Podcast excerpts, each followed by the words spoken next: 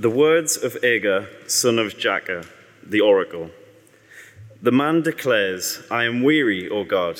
I am weary, O God, and worn out. Surely I am too stupid to be a man. I have not the understanding of a man. I have not learned wisdom, nor have I knowledge of the Holy One. Who has ascended to heaven and come down? Who has gathered the wind in his fists? Who has wrapped up the waters in a garment? Who has established all the ends of the earth?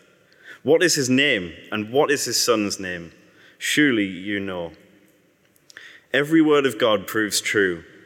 He is a shield to those who take refuge in him. Do not add to his words, lest he rebuke you and you be found a liar. Two things I ask of you deny them not to me before I die. Remove far from me falsehood and lying. Give me neither poverty nor riches. Feed me with the food that is needful for me, lest I be full and deny you and say, Who is the Lord? Or lest I be poor and steal and profane the name of my God. Do not slander a servant to his master, lest he curse you and you be guilt- held guilty. There are those who curse their fathers and do not bless their mothers. There are those who are clean in, clean in their own eyes, but are not washed of their filth. There are those, how lofty are their eyes, how high their eyelids lift. There are those whose teeth are swords, whose fangs are knives, to devour the poor from off the earth, the needy from among mankind. The leech has two daughters. Give and give, they cry. Three things are never satisfied, four never say enough. Sheol, the barren womb, the land never satisfied with water, and the fire that never says enough. The eye that mocks a father and scorns to obey a mother will be picked out by the ravens of the valley and eaten by the vultures. Three things are too wonderful for me.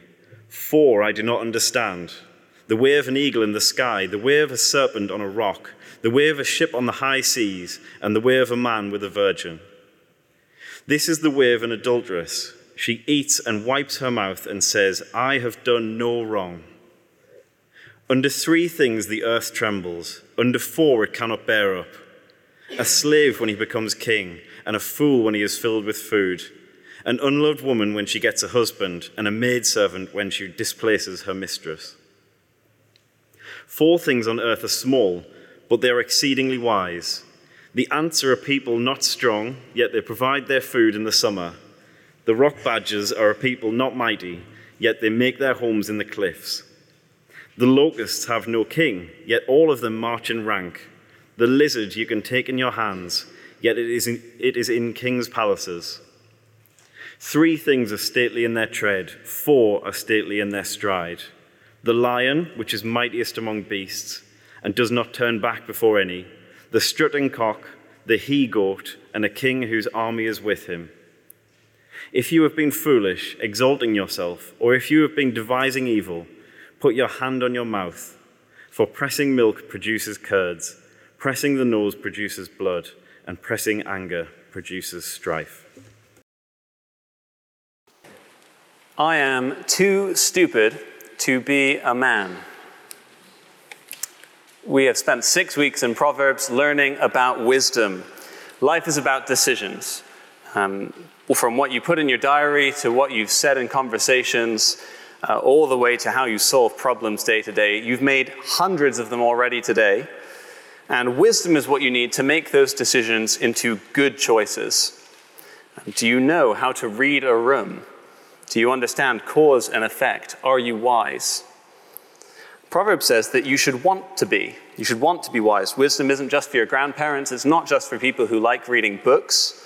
Wisdom is for people who are interested in eating tomorrow. Wisdom is for people who want friends. Wisdom is for people who want to pay the rent. Wisdom leads to good choices, which leads to good outcomes. If you lack wisdom, you make bad choices and you suffer the consequences. And then, good for us that Proverbs is all about how to grow in wisdom, how to get more of it. The fear of the Lord, Proverbs says, is the beginning of knowledge. Every wise decision, it starts with an obedient heart towards the God who made you. And once you've got that straight, Proverbs chapters 10 through 29 and the actual Proverbs themselves, they fill in some of the gaps, some of the detail, some practical considerations for every situation, every decision process, everything you need to think through. Things like how you should be careful before you jump to conclusions, things like um, how to tell when your friend is lying to you, things like the value of thinking before you open your mouth.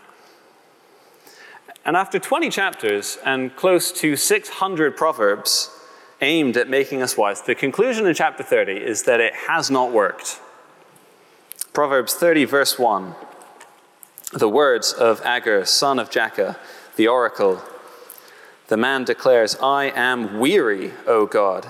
I am weary, O God, and worn out. Surely I am too stupid to be a man. I have not the understanding of a man. I have not learned wisdom, nor have I knowledge of the Holy One. We don't know much about Agur or his uh, dad, Jakeh. I don't think they come up anywhere else in the Bible.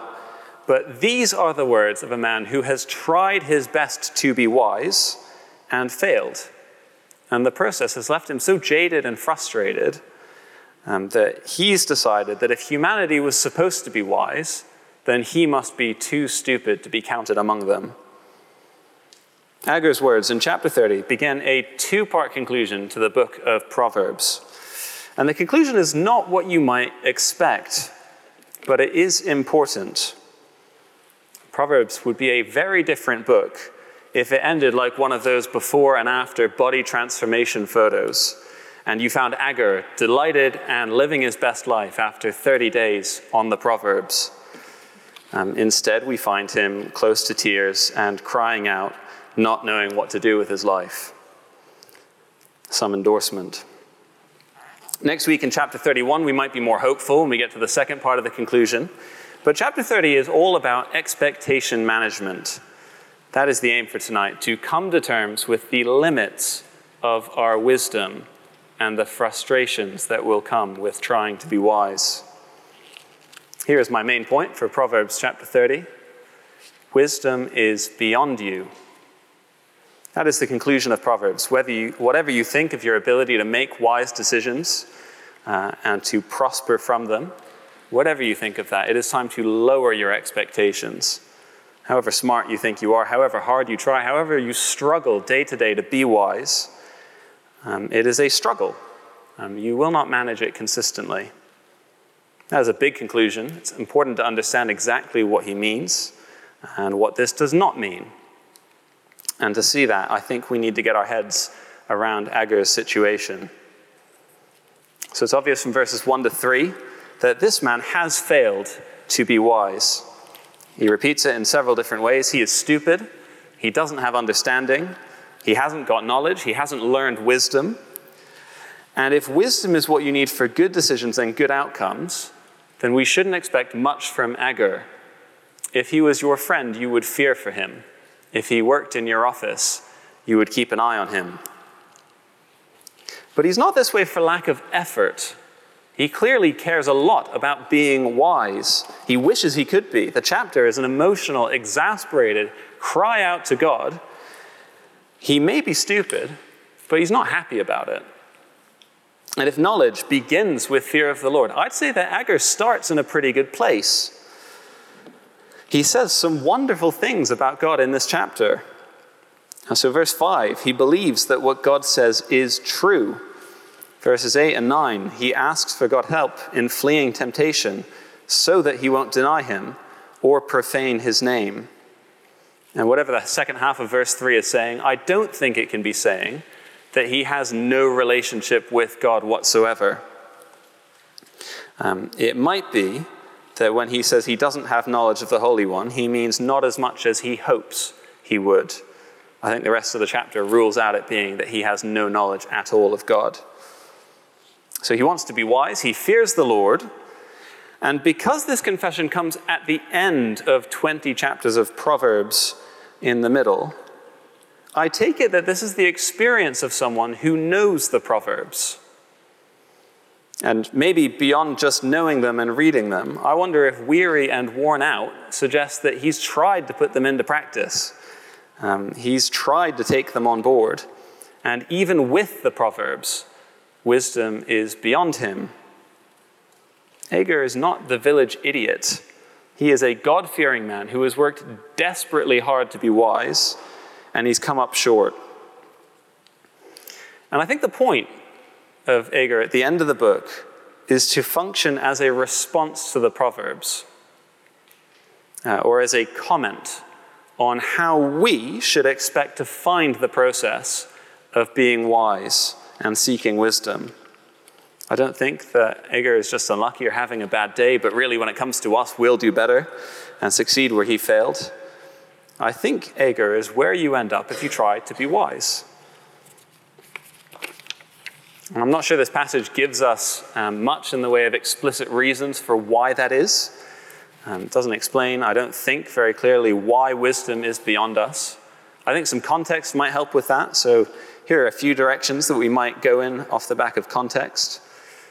You will know, if you've been around, that the book of Proverbs is set around the life of King Solomon. Um, and with all the understanding of the world, King Solomon's heart led him into sin. He knew the right decisions and he didn't make them because his heart chose evil. He knew that he wasn't supposed to store up too much gold. He knew he wasn't supposed to grow a massive army to flex his power. He knew he wasn't supposed to marry hundreds of idol worshippers, but he did it anyway. And if that is part of what has contributed to Agur's failure, I don't think we find that hard to relate to. Even when we know the right decision, we are tempted to choose the thing that our desires want instead. Maybe we've made a specific resolution one day and we go into work thinking, today I will not get angry. Today I will not think ill of my colleagues. And then when it comes to it, we just can't help ourselves. And maybe it's the heart problem. Maybe it's the other big problem that the Bible explores around the life of Solomon um, the problem of the world being cursed. We've thought about this plenty over the summer through Ecclesiastes, through the rest of the wisdom literature. But it is a fact that life is frustrating. Uh, life is unpredictable. And even when we apply wisdom to a situation, it doesn't always turn out the way we hope if we've ever been sure that we've made the right decision and then we end up worse off because of it, then maybe we can understand why Agur feels this way. Sometimes people refuse to lie at work, and the consequence is they lose their job. And some God fearing people get sick and die in their 20s. Some God hating people die in mansions 100 years old. Wise choices don't always work out in good outcomes because God has cursed the world. Perhaps it's the heart problem, perhaps it's the curse problem, or perhaps it's just that we're a little bit clueless. And even if we mean well, we still don't know how to pick the right thing. Wisdom is an overwhelmingly big category to get your head around, um, to read every situation you're in with full perceptiveness, and to have all the insight about the potential different ways your actions could lead to consequences and your words could result. I suspect for some of us, even just the process of reading and talking about the Proverbs over the last few weeks has felt overwhelming, maybe daunting. And page after page of Proverbs that are often hard to decipher. How on earth are we supposed to take all of this on board for every moment of every day? Again, maybe that helps us understand why Agur feels the way that he does. If we've ever agonized over a decision, maybe through sleepless nights, talked about it, thought about it, and tried to think through every possible outcome, every aspect, and we still don't know what the answer is. I know I've had a couple of those over the summer. I imagine you guys can relate. So maybe it's our hearts. Maybe it's the fact that the world is cursed. Maybe it's just the fact that we are limited beings with limited understanding. I suspect actually it's probably a bit of all of those contributing to the fact that wisdom is beyond us. And look, the point is not that wisdom is completely beyond us and that you can't be wise at all, um, or that all of your decisions will be as stupid as possible. The Proverbs will make you wiser, and on the whole, they will lead to better outcomes if you take them to heart. But the point in chapter 30 is that you will not achieve a full grasp on it. Um, there are many times that you will misunderstand the situation that you're in. There are many times you'll pick the wrong outcome. There are many times you'll pick what seems to be the right outcome to you and it won't work out well. Often your good decisions will result in disappointment and frustration. So, not saying that there's no wisdom to be gained, it's just that you won't get all the way there. There are limits. Wisdom is beyond you. That is the big idea for tonight. And before we get to some clarifications, I want us to explore a few implications that might help us understand a little bit better what this means, particularly for our plans and our expectations for the future. If wisdom is beyond us, then we have less control over how our lives will go than we might like to think. So think of some decisions that you've made in the last month. I'll give you a second, just try and bring something to mind. Maybe you're thinking of a conversation you had with a friend. Maybe you're thinking about a decision of how to secure your assets or invest. Uh, maybe a dispute at work and you need to figure out whose side to take in that. Um, pick a decision you thought about um, and where you actually thought about it and tried your best to come up with the right outcome, to choose the wisest course of action. Now, if it turned out well, do you realize that that decision quite easily could have just gone the other way? Um, you don't actually have control over all of this. You might have overlooked a key detail without realizing it. Someone might not have told you the full story. Um, you might have done the right thing, been careful with your investments, only to see it blow up in your face for some unforeseen reason. If wisdom is beyond us, we do not have the control over our lives that we might have assumed. But it goes both ways. So if the decision went badly, do you realize that quite easily it could have gone the other way? Um, and the problem might not have been that you were being an idiot. Um, there actually are times where you might make what seems to be the wisest de- decision, and there is nothing you could have known to say that it was going to go badly. Um, and if that's resulted in any sort of stress or grief or anxiety, um, maybe it's quite good to know that we don't have the control over these things that we often assume. And there might be something freeing about, freeing about accepting the limits of our wisdom? Or what if we move to another sphere, take it to our plans for later in life, um, where we want to be in 20 years, who we want to be there with, where we want to, to live, maybe, the kind of job, the kind of lifestyle. For me, from a young age, I was trained to think that those dreams come into being after a series of well thought through, wise decisions. Um, and so, if you didn't seem to be on track for any of them, then what you had to do is go back to the drawing board, figure out the decisions that'll lead to those outcomes, and try harder and harder. But if wisdom is beyond us, then maybe some of those dreams are too. Maybe we'll never figure out what decisions we'd need to make to arrive at a happy family living in a happy suburban home.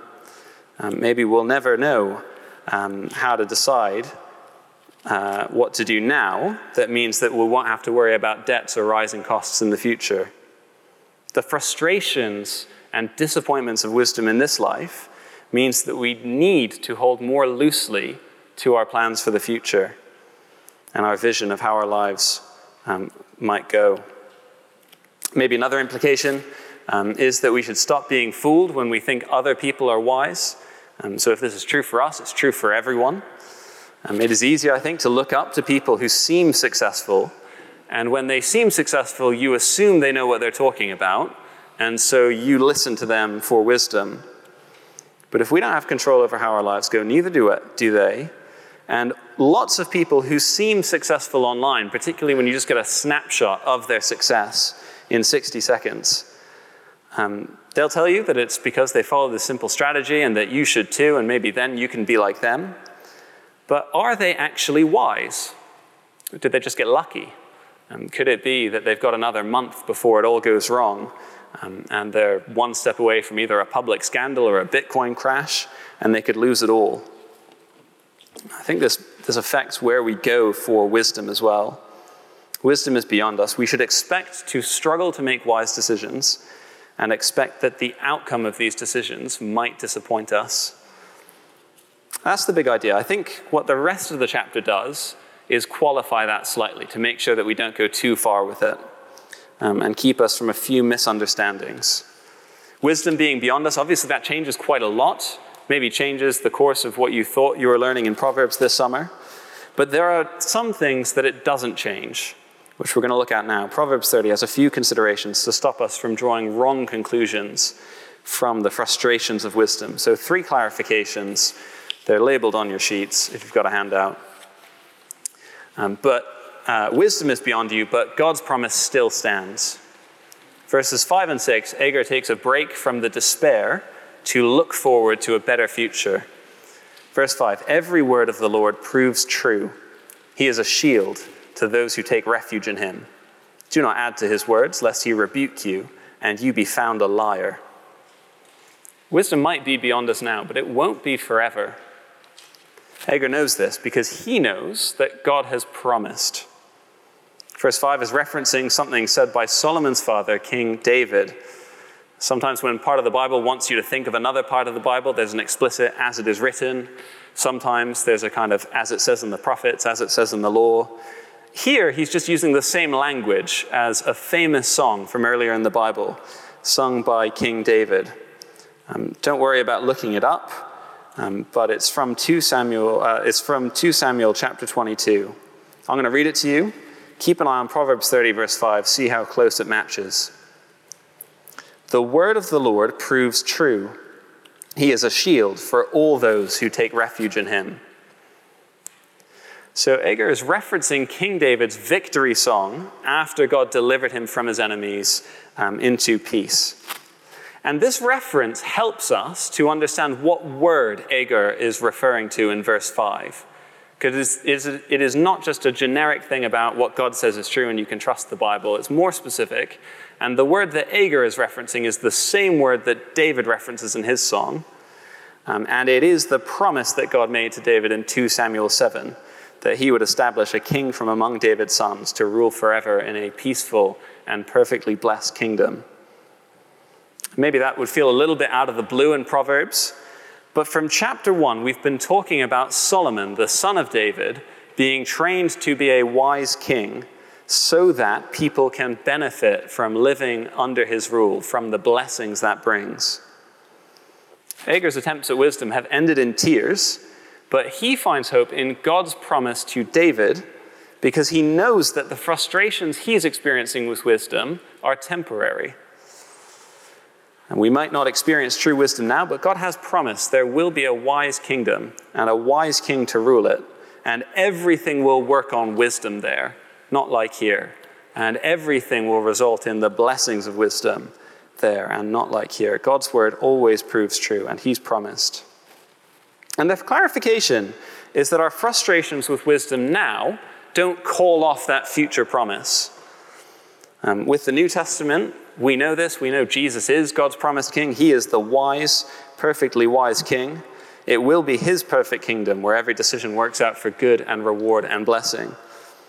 And I said part two of this conclusion, chapter 31 next week, focuses more on that hope for the future, more on the positive. But I think what this does in chapter 30 is to tell us why it's okay to come to terms with reality and the frustrations of living to be wise. Um, it is frustrating. It will wear you out. You might not know what you're doing with your life day to day, but it is not without hope. And as you struggle with wisdom now, it will grow a sense of longing in you for the day that Jesus perfects his kingdom and it's established in full. That's the first clarification. Um, the second one is for what we do in the meantime. So, wisdom is beyond us, but sin is still a bad idea. Um, you'll see we're looking, uh, I think, from verses 7 to 17 for this one. Um, we're going to go through it quickly because I think you could just take these verses away, read it for yourself, and kind of get the point. But the imperative through the verses, time and time again, is to stay away from folly and to stay away from sin. So, verse 8, we'll scan through. Verse 8 Remove far from me falsehood and lying. Verse 10 Do not slander a servant to his master. Or verses 11 to 14, he acknowledges what the rest of the world is like, living like this. Um, there are those who curse their fathers. There are those who are not washed of their filth. There are those whose teeth are swords to devour the poor from off the earth. And Agur knows in verse 17 that this will end badly. the eye that mocks a father and scorns to obey a mother, will be picked out by the ravens of the valley and eaten by the vultures. So we might not be able to be fully wise, but these verses establish that sin is still always a bad idea. Um, the frustrations of wisdom don't take us back to square one where we don't have a single clue how to approach any decision. We do still know some stuff. Um, it is still true that fearing the Lord will always be the wise course of action it is still true that not listening to God is always a foolish decision. And I, I, think these verses are helpful for showing us why Agur's conclusion doesn't just rip apart the rest of the book and make it not true anymore. Wisdom is beyond us now. We are waiting for Jesus' kingdom where we will find it. But it is still right to avoid sin. And I would suggest still wise to take on board the proverbs of the chapters in between as much as you can. There are no guarantees. I think that's what Agur's saying. Um, but they are the best course of action if you want your life to go well. They're your best bet. And final clarification is to make sure that we don't point the finger at wisdom over our frustration. So, wisdom is beyond you, but wisdom is still clearly out there.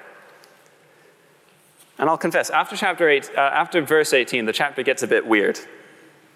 When I first read it, I thought poor Agur was losing his mind and falling to pieces um, because he starts counting. So, verse 18 three things are too wonderful for me, four I do not understand. Verse 21 under three things the earth trembles, under four it cannot bear up. Verse 24 four things on earth are small, but they are exceedingly wise. Verse 29 three things are stately in their tread, four are stately in their stride. And his counting is kind of equal parts about humanity and the animal kingdom. And at first reading, it is bizarre. So here's just a suggestion of what it might be doing and what it might mean. I think that Agur knows that God made the world with wisdom. Um, he knows that. It says it in Proverbs chapter 8. Agur knows that God used wisdom to make the world. Agur knows that he has not been able to get wisdom. And yet Agur looks at the world and he can see the result of a clearly wise God running the world by wisdom and prospering its creatures by wisdom. Um, he knows that wisdom's handiwork is all over the world. So, verse 18 the things that are too wonderful that he doesn't understand include how an eagle flies. My bet is that most of us don't know how that works either. But the point is that it clearly manages. It flaps its wings and it hits the clouds or how serpents live on a rock, or how ships sail across high seas. Agur doesn't know any of these things, or how when you put a man and a woman together on their wedding night, somehow they just figure it out. They know what they're doing. Agur does not have wisdom. But when you look at how well the world runs, clearly wisdom is out there. We can know that. And the mistake that I think this stops us from making is deciding that wisdom isn't real just because we haven't found it and we don't have it ourselves. And you might decide uh, then that it wouldn't matter if you were wise or not. And you might decide then that there's no such thing as a wise kingdom later. But if you want proof that Jesus, um, that you should be wise and that Jesus will deliver the kingdom, verse 25 says, How about look at the ants? They are so tiny, you could squish them in your fingers, and yet somehow they're wise enough to find food and survive in a world of bigger things that want to eat them. Um, somehow they work together. How do they do that? Wisdom at work. And I think you could follow through similar logic for some of these other verses in the counting. Um, but the point is that wisdom is beyond us. Um, but it is not all chaos. Wisdom is out there. God clearly knows how to run the world in wisdom. God clearly knows how to bless people according to wisdom. He does it with the animal kingdom, He even does it sometimes with us. Um, so it is all, not all chaos, even if our lives seem to be. Wisdom is beyond us but it won't be forever. God's promise still stands. Sin is a bad idea. We can be somewhat wise. Um, there is um, some progress we can make. And wisdom is clearly still out there. There's nothing fake or phony about wisdom. And after all the despair and frustration of living by God's wisdom, Agur is clear that he would not prefer the alternative. This is where we're going to end. The world is full of people who don't listen to God. Um, they seem to prosper in their sin. But in verse 32, Agur thinks they are clearly worse off. And having despaired for the rest of the chapter, he actually gets quite prickly in these last two verses. So here is Agur to the rest of the world. Verse 32 If you have been foolish, exalting yourself, or if you've been devising evil, put your hand on your mouth. For pressing milk produces curds, pressing the nose produces blood, pressing anger produces strife. Um, that verse 33 just means it's a dead certainty. Um, if you live in folly and you don't care about wisdom, it will not go well for you. So, Proverbs 30 is a reality check. Choosing wisdom is difficult. Even with the Proverbs, you will not always know what to do. And your good decisions might work out badly. And if you're not sure about that, just try it for a week. Just try and live wisely and see how you find it. But God tells us about this, tells us what to expect, so that we will long for the day that Jesus comes back to rule with all of the blessings of wisdom. And our frustrations now are to build our hope for that day. Let me pray.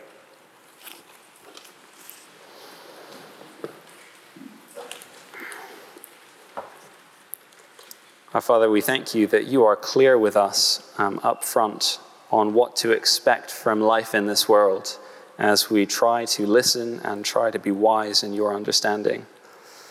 We pray that you would help us to believe it that the world really is this way, that wisdom will be frustrating. We pray that we wouldn't be put off um, or uh, that we wouldn't be unpleasantly surprised if things don't go the way that we'd hoped, but that we would persevere with wisdom now. Please grow a sense of frustration in us now and stop us from placing our confidence in this world.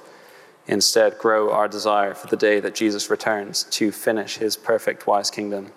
We pray that in his name. Amen.